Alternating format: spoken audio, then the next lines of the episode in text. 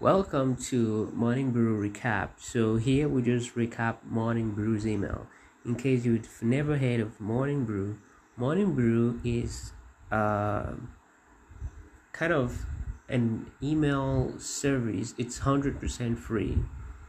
They just send you, you know, summary email of the news and what's going on in the world, real interesting stuff every morning I mean, you're better off reading Morning Brew's email every morning than, you know, um, going out, waking up, checking Facebook, Instagram for useless stuffs.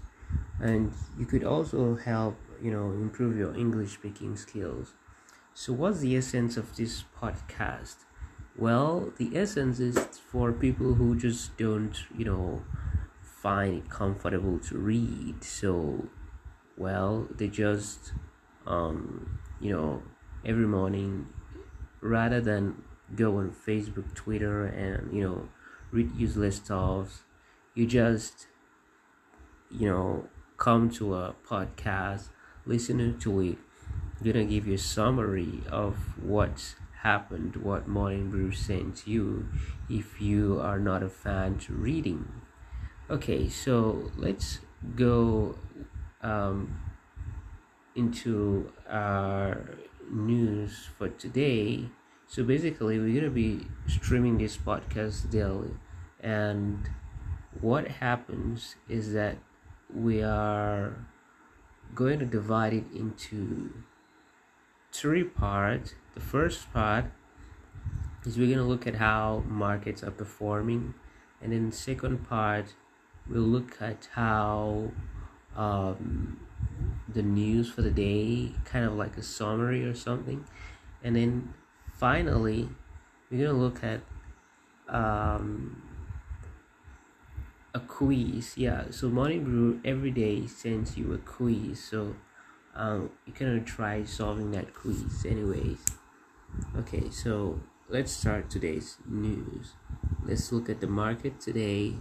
Um, we have Nasdaq stock drop 0.82 S&P drop minus 0.11% Dow increased 21 0.21% 10 year drop minus 6.6 bps Bitcoin is down 3.45% Amex is up 5.42% the stock data as of market close cryptocurrency as of 5 p.m. ET. Here is what these numbers mean. Markets make that three straight positive weeks for the US major indexes, um, with the cherry on top um, on being that the Dow closed a record American Express was a big reason why it said its cards are becoming more popular among millennials uh, and Gen Z. COVID Pfizer said that kids' doses of its vaccine were almost 91% effective in presenting, preventing symptomatic COVID infections in 5 to 11 year olds in a new study and FDA panel will discuss whether to recommend authorization next week. Advertising Apple Anarchy to mobile ads. It's easy to forget just how powerful Apple is until everything, until something like yesterday happens, then it comes rushing back. After revealing that an Apple privacy change was denting its ad business towards the evening, Snap stock plunged 27% yesterday, its worst day ever, and it dragged other social media stocks like Facebook, Twitter, and Pinterest down. In all, more than 150 billion in value was wiped out. What did Apple do? In April, Apple introduced a privacy feature that asks users whether they want to be tracked by apps. If the users opt out, apps like Snapchat will be able to target them. Wait the most relevant ads. Then once the campaign is over, collecting and analyzing data to see how it went also becomes a challenge. Basically, Apple threw a smoothie on the mobile ad market windshield. And while its impacts were projected to be bad, Apple iOS a change played out worse than virtually anyone had expected in Snap's Q4 outlook. JP Morgan analyst Joe Ammon wrote, Did anyone benefit from the update? There is a company whose ad business is booming. It's and its name is you might want to sit down for this Apple.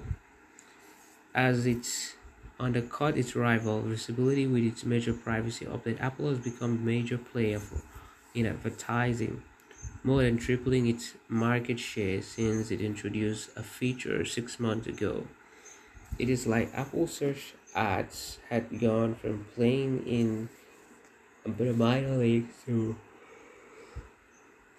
winning series in the span of half a year.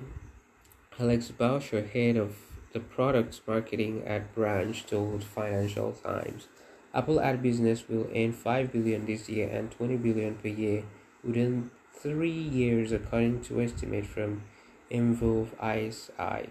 Looking ahead, the story will only heat up next week when Alphabet, Facebook, and Twitter report their earnings. Interested in this story? Sign up for Morning Brew for more analysis on what's going on in the ad biz. Tragedy in set.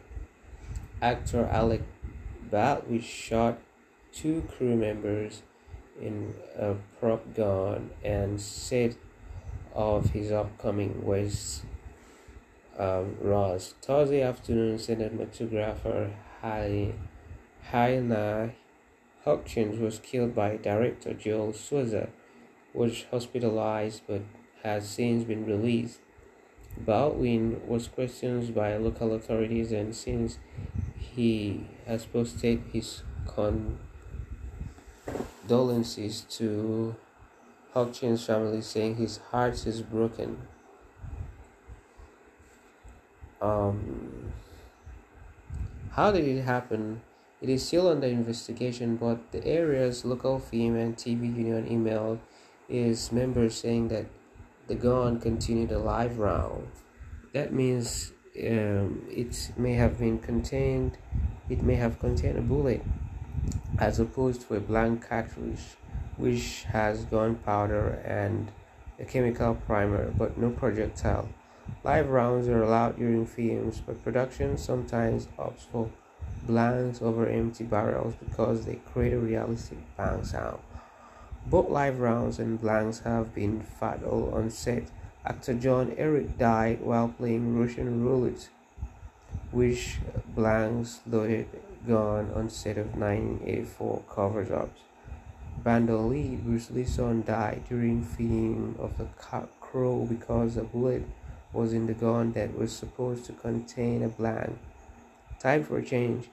In the wake of his tragedy, many film industry pros are calling for more stringent, stringent safety methods during filming, specifically the ban on using blanks.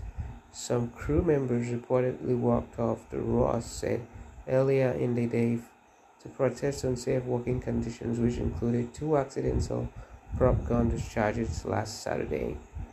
The Twitter thread just saved Christmas maybe we wouldn't go far from but one CEO post on Twitter did lead to a policy change that could have helped alleviate the unpredicted bottleneck at West Coast Port, where more than 100 ships are waiting to unload your precious holiday presents.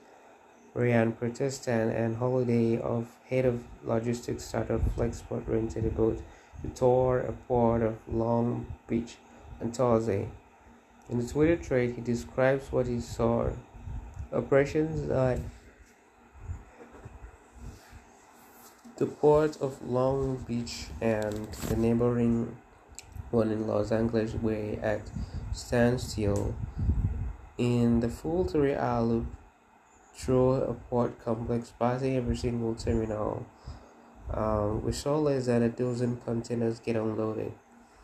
Petersen also offered some solutions, including the officials override zoning laws to allow truck yards to store empty containers high rather than the current limit of 2. What do you yesterday evening? What do you know? Yesterday evening, Mayor Longbridge tweeted that his city will permit cargo to be stacked up to 4 to 5 containers high in a lot across city as a temporary measure. Coincidence? We think not.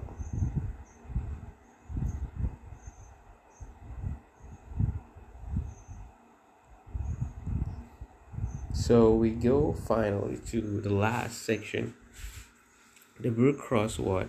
An absolute banger of the crossword from Mary Tobler today with just the right amount of difficulty played here between. By the way, if you have any feedback or kind of words for Mary on all puzzle she's been making for Brew, sure to say hi on Twitter.